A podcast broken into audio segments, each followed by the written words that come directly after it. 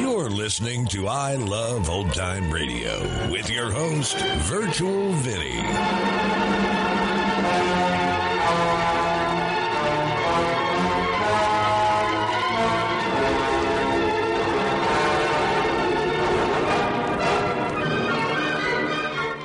It's a new episode here on I Love Old Time Radio. Welcome, old time radio fans. I'm your host, Virtual Vinny. You can interact with us via social media on Facebook at I Love Old Time Radio and on Twitter at I Love OT Radio. You can send feedback to us via the contact form on our website at iloveoldtimeradio.com. If you enjoy this program, please take the time to rate and review us at review.iloveoldtimeradio.com. I Love Old Time Radio produces a new show every Monday through Friday, each day with a different theme. Wednesdays are all about detectives, like Detective Denny Clover on Broadway is My Beat. This episode originally aired on November 26, 1949, and this is called The Mary Gilbert Murder Case. Broadway's my beat. From Times Square to Columbus Circle, the gaudiest, the most violent, the lonesomest mile in the world.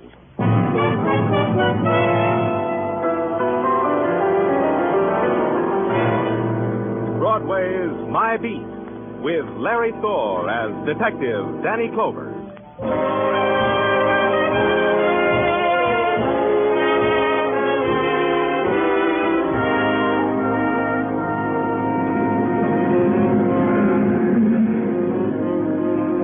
Broadway. It's a place you drift to because the other promises you made to yourself never happen. It's a place where you leave your life behind and stand on a street corner beating down a scream in your throat. It's the best of the thousand and one nights you dreamed of. The place in the world where something happens to you outside of the movies. It's Broadway, my beat. At 6 p.m., Broadway is getting ready for the nighttime. There's a feeling to it. Fury crouches in the doorways, waiting till all the lights turn on. The feeling trails down into the small streets that feed Broadway. Down into the small streets and around corners. Somehow, that Friday night, it stops in front of a particular house. Mrs. Brandeis lives there. And through the window, you see her standing in front of a candelabra of seven candles, the palms of her hands pressed against her face. You wait. Then you press the bell.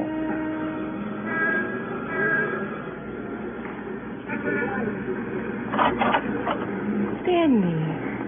Danny Clover. Oh, it's good you came tonight, Danny. Good Shabbos, Mrs. Brandeis. Thank you, Danny. Please come in, come in. Danny, you got some news? You, you heard something about my son? Yes, that's why I came, Mrs. Brandeis. I was. In the parlor. There we can sit down. There you can tell me the news of my son. Your husband, Mrs. Brandeis? Yes. All right, listen to him, Danny. Already, Mr. Brandeis is paying for our son the prayer for the dead. Please sit down. Thanks. To him, Maury is already dead. He said to me then, Mr. Brandeis said that no son of his was a murderer. To him, he said such a son is dead. So to him, it, it's not Maury who sits in prison. It's a stranger.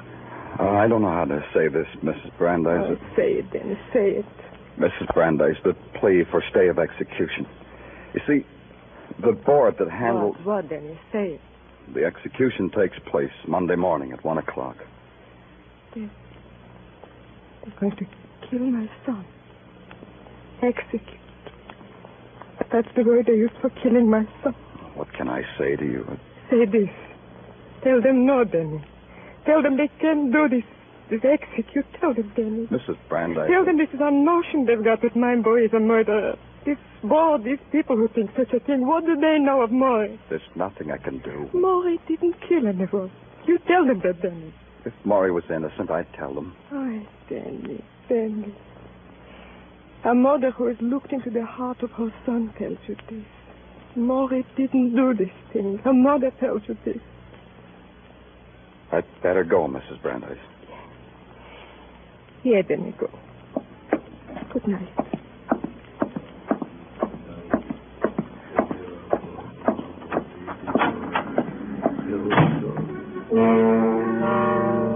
When I I left, the chant of an old man's prayer for his dead son was in my ears. But rising above it was a twisted melody all mixed up with lament and hope and desperation. And that would be Mrs. Brandeis. And that would be all I had to go on. The instant of a man's dying had been written down and sealed and approved, and all I had to do was to tear it all up like it had never happened. And that could be the mission of a fool. So I'm a fool. So I went back to my office headquarters and waited for Sergeant Tartaglia to bring in the file on Maury Brandeis. And when he brought it in, it was 10 o'clock of a Friday night. It's 10 o'clock, Danny. That means something to you? Oh, yeah, Danny. How did you bring me on Maury Brandeis? Oh, everything, the works. But I could sketch it for you, Danny. This way we could all go home earlier, you and me. All right, sketch it. A sketch, to wit. On May 22, 1949, at 11 o'clock of the same evening, May 22, 1949, one Maury Brandeis did hold up the jewelry shop of one Charles Gilbert. Hmm? He did, in process of holdup, shoot one Mary Gilbert in the back. Said Mary Gilbert being the daughter of aforesaid Charles Gilbert, jewelry shop proprietor. What says he did all that? What says is two witnesses. One, Phil Alexander male, and one Nicky Thomas female. They saw the killing? Uh, yeah, Danny, yeah. What they seen goes like this. Phil and Nicky was walking home from a dance. They see Brandeis with a gun in the girl's back. The girl has got her hands in the air. They hear the shot. They run to call the police.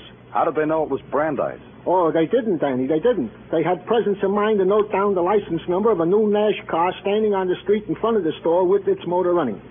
In this car was found the gun, the loot, the ownership tag of one Maury Brandeis, which was found asleep drunk in his house two hours later by one of our boys. Can I go home now? Uh, yeah, Tartaglia, go home. Then it was 10.15. In the night, the city makes a somber, tearing music that beeps through stone and shrieks through your open window. So you slam the window. It's still there. You try to memorize the details that will bring death to a man on Monday morning at 1 o'clock. And finally, when your eyes feel as if they'll crack, you've memorized them. Then it's dawn and you grab some sleep. Then you waken and it's something to eat. Then you wait for a man named Charles Gilbert to open his jewelry shop. You watch him move slowly out of the curtained shadows at the rear of his shop. Slowly walk and slowly unlock the door. And it's nine o'clock Saturday morning. Good morning.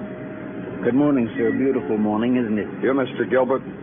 Mr. Charles Gilbert? Yes, that's me. You're early, aren't you? On your way to work? Mr. Gilbert? Oh, I know. You want to buy before the rush. Well, come in, please. You'll find I have some excellent values on sale, sir. You read my ad in the news? Expensive, but worth it if customers come so early. I'm Danny Clover, Police Department. I want to talk to you, Mr. Gilbert. Is it about the murder of my daughter? Can we go in the back of the store and talk, Mr. Gilbert? Yes, of course. Through the curtains, Mr. Clover. Thank you. Understand, Mr. Clover, whatever words we will speak over my daughter will bring me great pain. I'll make it as easy as I can. I'm trying to save a man's life, Mr. Gilbert. A murderer's life? There's a question in my mind if he is a murderer. There's none in mine, Mr. Clover. I want you to go over the night of the holdup with me, Mr. Gilbert. Everything, the simplest, the most ordinary details. Everything. I have already done that with you, police, Mr. Clover. Is that how you work? To rake through a man's brain? That's how we work. It was a Thursday night. It was late. Someone pounded on the door, kept pounding. My daughter said she'd get up and see what it was. I told her not to bother. They'd go away, I told her. I told her. Go on, Mr. Gilbert. Ruth slipped on her old coat and went to the door. She opened it. I heard her say, What do you want? And then I heard the door close, and then whispers, and then the shot. That terrible, terrible crashing sound, and Ruth's cry to me. Like when she was a little girl. No, no, Mr. Clover. You have customers, Mr. Gilbert. Good morning. Well, you mind if we look around, Dad? My wife and me are in the market for a bauble.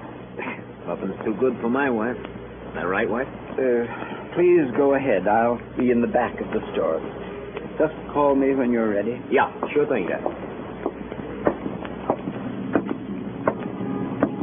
Do you want more, Mr. Clover? All of it. All of it. I picked up my child, Mr. Clover, and put her on the bed. She was still alive then. I took off her coat. Coat? He shot her in the back. I held her like a baby in my arms. And she died. You want to save a murderer's life, Mr. Clover. Save it and my curse on you. Coat. No coat was mentioned in the transcript. Why wasn't it mentioned, Mr. Gilbert? How would I know, Mr. Clover? Where is that coat? I gave it away. To whom? To a boy who comes in Saturdays and cleans my shop. A boy by the name of Robert Shaw. Do you know where he lives? In Harlem, Mr. Clover, 1229 West 117th Street. I know because I have to send him postcards to reach him. The code is important. I wouldn't know. I'm sorry, Mr. Gilbert, but I had. I'm sorry. Thank you, Mr. Gilbert. Saturday afternoon, 2 p.m. Standing there in front of a house in Harlem and trying not to look like a policeman.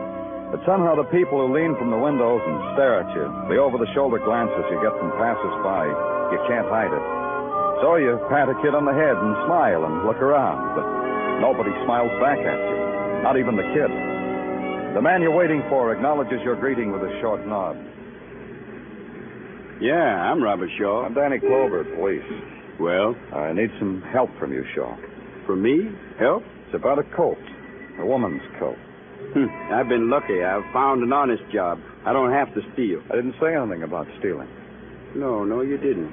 You just said it was about a woman's coat. The coat that belonged to a murdered girl. Mary Gilbert? That's right. Where's that coat? Her father gave it to me. I didn't ask him. He said, Here, here, Robert, here's a coat. He Said maybe I could use it. But a coat for a woman? Yeah, for a woman. For my sister Ethel. I gave it to her. Where does your sister live? 1115 West 138th Street, apartment 3. But you won't find her there. Where is she? Well, try the Harlem Hospital, mister. I got word this morning early that that's where my sister was. In the hospital. Saturday afternoon, 3 p.m. You walk slowly up the worn sandstone steps. Slowly because somehow you never hurry when you can walk into a hospital. And a nun accepts your question quietly and tells you to wait because the girl's asleep. And you wait. Your eyes dart through open doorways in the hospital corridor, and you wait. And it's four o'clock, and it's five, and still you wait. And the smell of the hospital melts into the furtive sounds and the quiet footsteps, and you doze. And then there's a gentle tap on your shoulder, and it's eight o'clock. And you're shown a ward and a numbered bed, and a tired girl who tries not to be frightened. But I've already been questioned by the police, Mr. Clover. I know, this will only take a moment. What do you want to know? About the coat, Ethel. About the coat your brother gave you. I told him. I told him all about it. Tell me. I was walking home, Mr. Clover. It was late. When? Last night. It was very late, about midnight. That's when it was. Tell me just what happened, Ethel. As soon as I stepped down from the curb, the alley curb, Mr. Clover, he came out of the. It was dark. Then you don't know who he was. I still don't, Mr. Clover. He stood close to me and whispered in my ear. He said he would give me ten dollars for the coat I was wearing. The coat? Yes. Then he hit me. He started to tear the coat. Tried to tear it off of me. But I screamed and the man ran. And a policeman was standing over me. I see. Where's the coat now? It's over there, Mr. Clover. It's in the closet. This one? Yes. Take it, Mr. Clover. Take it. It's a dead girl's coat. I don't want it anymore. Nine o'clock. Tartaglia brings the dressmaker's dummy into my office, drapes it with the dead girl's blouse, puts the coat over it. The bullet hole in the blouse matches the sewn up bullet hole in the coat, right on the same line. Ten o'clock, it still matches. Ten thirty. Tartaglia sends out for Spudnuts and coffee. Eleven o'clock. We've torn the coat apart. Nothing there. Eleven thirty. We've got a torn up coat. Nothing else. Twelve o'clock. A boy's life. A boy's life.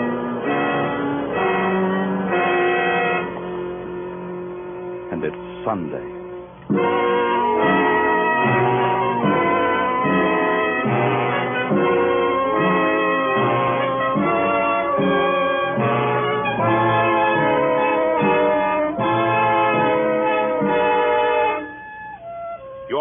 To Broadway's My Beat, starring Larry Thor as Detective Danny Clover.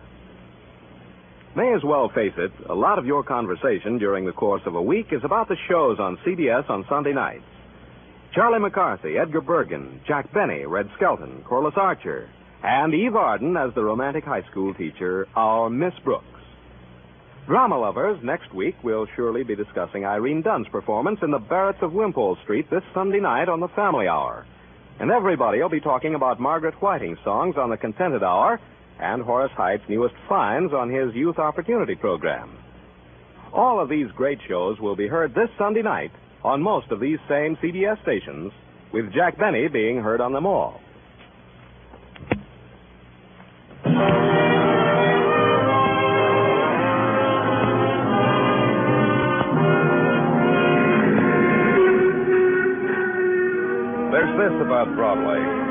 Place of waiting. A place of clocks, because you're nothing if you don't know what time it is. The clocks are in shop windows and hotel lobbies, spectaculars. And at the very top of very high buildings, because pigeons have to stay on schedule. And no matter how you figure it, it still comes out 10 o'clock Sunday morning. It still comes out 15 hours between you and the execution for murder of a boy named Maury Brandeis. And what you've got to save his life is a girl's coat with a bullet hole in it. And it makes no sense. So you make a Sunday call on a man and a woman who saw Maury kill a girl. I was just reading the Sunday funnies to Nikki, Mr. Clover. She likes it when I do that. Don't you, Nikki? Sure. Sure, I like it, Phil. I sure you do, honey. I've much time, Mr. Alexander. I'm trying. Yeah, sure, I understand. You're trying to save a killer's life. This is a twist for a cop, isn't it, Mr. Clover? Phil, please. That's all right, Nikki. Clover understands I'm only kidding, don't you, Clover? I want you to tell me exactly what you did and what you saw the night of the holdup. Oh, this is on the record. You didn't look it up? I want to hear you tell me. We were at a dance. We were walking home. Uh, Mr. Clover wants me to tell him, honey. It's still the same Clover, like on the record. We were at a dance, Nicky and me. What dance? Well, I don't like to repeat myself, but the dance was the same dance like I testified. What dance? At the Cruiser Social Club on Grand Street. Nicky, I'll tell him. Sorry. The Cruiser Social Club on Grand Street. I was walking Nicky home because that's romantic to walk with your best girl. And then we see through the window Maury holding up the girl in the jewelry store. How could you tell it was a holdup? Ah, such a simple question, Mr. Clover of the police department. The girl had her hands up in the air. How did you know it was Maury? Because we saw a car parked at the curb with a motor running. When we heard the shot, we took the license number and called the police. It was only the next morning we knew it was Maury. I marry a girl, and now I find out she likes to talk. Oh. Mrs. Alexander, was the girl wearing a coat when she was shot? May I? The girl was wearing a coat. Anything else, Clover? No, Phil. That's all, Phil. Now you can go on reading the funny paper, Phil. Sunday afternoon, 2 p.m. On a short run, like the one from New York to Ossining, the trains are always on schedule. Then the automobile ride to the prison, the warden's tight greeting, and finally the walk into the prison yard. Maury Brandeis would be there, the warden said. Maury's request. He wanted to be outside on a Sunday afternoon before he died. Request granted. Complete with chaperone, a guard sitting on an orange crate holding a shotgun and sucking on a matchstick. Maury. Maury. I'm Maury. I'm Maury Brandeis. I'm Danny Clover, Maury. Do you remember me? What do you want? What do you want me to say? Did you kill that girl, Maury? They say I killed a girl. They say I shot her. Did you? Yes, I killed her. I believe I did. They told me I did. They keep telling me I did. I believe it. You went into the jewelry shop to rob it. When Mary Gilbert came downstairs, you made her turn around and you shot her in the back. Is that what you did, Maury? What? Listen to me. Yeah, You're sure of it, then, that you murdered Mary Gilbert? I was drunk. I was at the dance and I got drunk. Why did you get drunk, Maury? I did it before. I liked it. Maury, I'm trying to help you. I promised your mother I'd help you, and there's not much time. I know, I know, I know that. I'm going to be electrocuted. They, they say it won't hurt. Do you know that? Did you know they, they can electrocute a man, kill him, and it's painless? I can't help you when you talk like that. Think, Maury. Think of something to tell me. Something I can go on. Some place it'll take me. Someone I can talk to. What happened that night when you were drunk? Why did you leave the dance? I was drunk. Did you have the gun when you left the dance? Drunk. Why did you tell her to turn around before you shot her? Almost the way I feel right now. Drunk. And you really don't remember. You don't remember a thing. I killed her. You keep asking me to say so. They say a man always confesses before he's electrocuted. It makes a man feel better. So I'm saying it. I killed her. And I don't feel anything at all. 4.45 on a Sunday afternoon.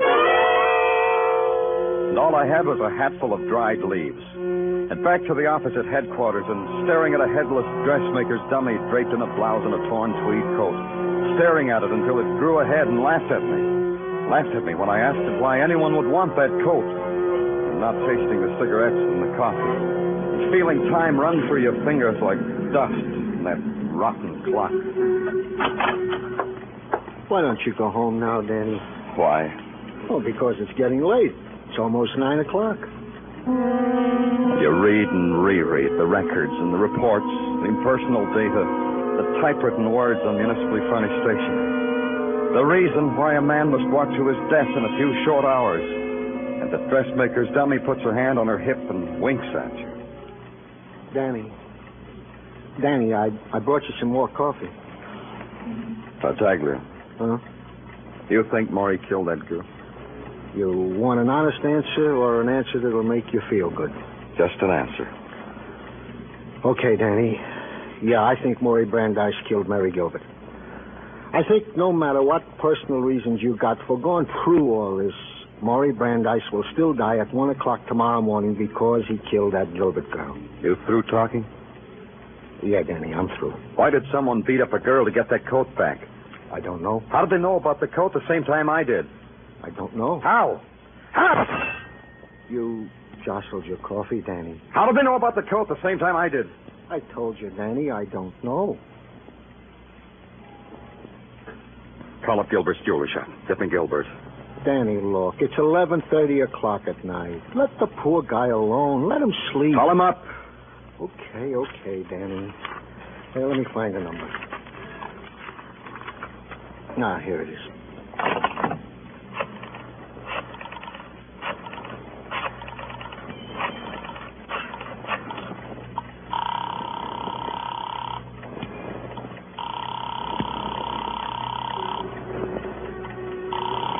Give me that phone. Okay, Danny. Don't bite my head off for a lousy phone.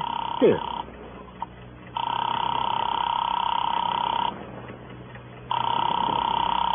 Come on, come on.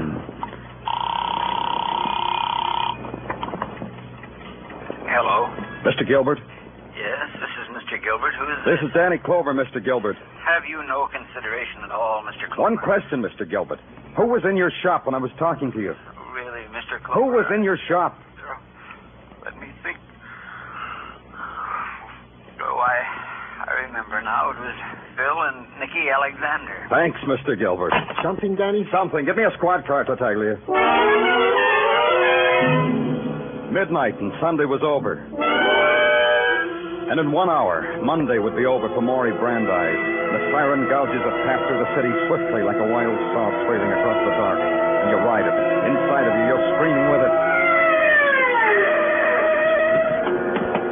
Light in the window of the house you're looking for, and the odds get better. From a million to one to a thousand to one. Twelve minutes. Come on, come on. We'll be ready in just a... Going someplace, Nicky? I asked you. Going someplace? Got the cab, Nicky? No, no, it's not the... It's not the cab, Phil. It's Danny Clover. Something you want, Clover? Relax, Phil. I'm talking to Nicky. Going someplace, Nicky? While the bag's packed. Right. It's simple. I'm talking to Nicky. Well, Nicky? It's our second honeymoon. Every six months we take a second honeymoon. When did you get married, Nicky? In May? May 23rd. The date's right here inside my ring. Here, I'll show you. The day after Mary Gilbert was murdered, wasn't it, Nicky? An impulse. Nicky and me were impetuous. Impetuous? Or a wife can't testify against her husband? Tell me, Nicky.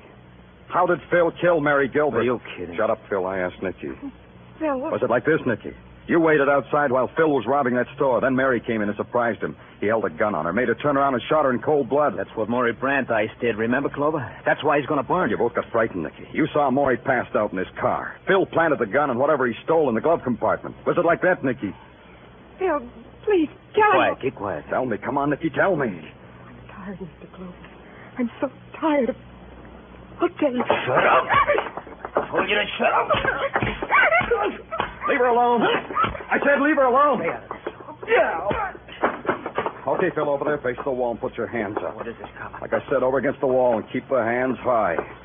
I'm going to book you for something, and it might as well be for wife beating. Sergeant Tartaglia speaking. Danny Clover, send a wagon over to 1010 West 86th. Yeah, Danny, right away. What's up? I got a wife beater. I got a. Wait a minute. Now. Now I know I got a murderer. Let's stay where you are. Hey, what? What did you say, Danny? Hold on, Tartaglia. You did it, Phil. You killed Mary Gilbert. It's over, Phil. He knows. You don't know nothing. What are you talking about, Clover? The coat you tried to tear off a girl's back in Harlem proves it. You're fishing. You don't know nothing. You heard me talking to Mary Gilbert's father about the coat, so you knew it was important. Now I know why it's important. I'm listening. I'm listening, but all I hear is And noise. listen closer. The bullet hole in the coat was in line with the bullet hole in her blouse. That means her hands weren't in the air like you told us they were. Listen to him, Nicky. Ain't he a kick? Phil, Phil. The coat rises when a person holds his hands in the air like yours is doing now, Phil. If I shot you in the back, the bullet hole in your coat would be a couple of inches lower than the one in your shirt. So? So you lied. So you committed murder. So you're both under arrest. Tartaglia. Uh, Danny, Danny, are you all right? Yeah, get off the phone, Tartaglia. I got to put through a call to Sing Sing.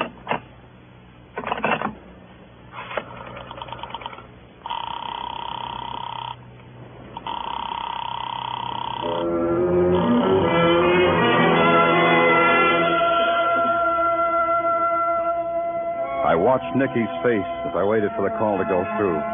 And it was the face of a woman who was dead, without tears, without bitterness. Only the final, the desperate rejection of life. Then I was talking to the warden. Then I hung up made another call to Mr. Brandeis to tell him his son was back from a journey into shadows. To tell him he need no longer pray for the dead.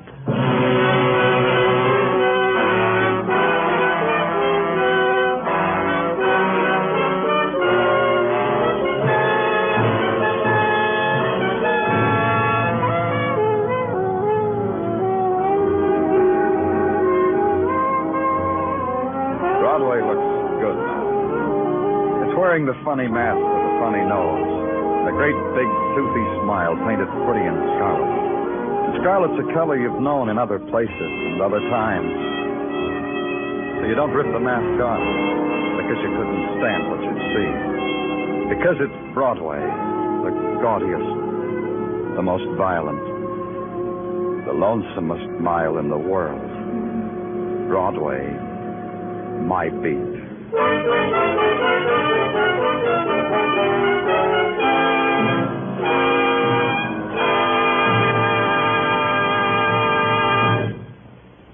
Broadway's My Beat stars Larry Thor as Detective Danny Clover and is written by Morton Fine and David Friedkin. The musical score was composed by Alexander Courage and conducted by Wilbur Hatch, and the program was produced and directed by Elliott Lewis. The cast tonight included Charles Calvert, Lillian Buyeff, David Ellis, Parley Baer, Tony Barrett, Jester Hairston, and Vivian Baber.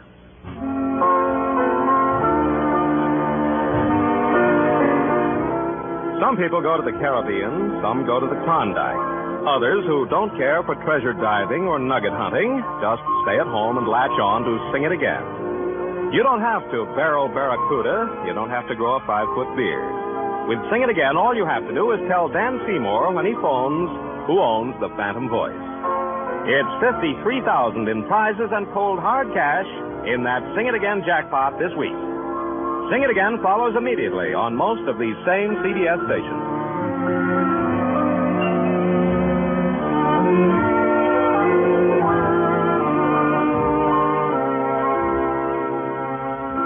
This is CBS, where you find Broadway is My Beat every Saturday night, the Columbia Broadcasting System.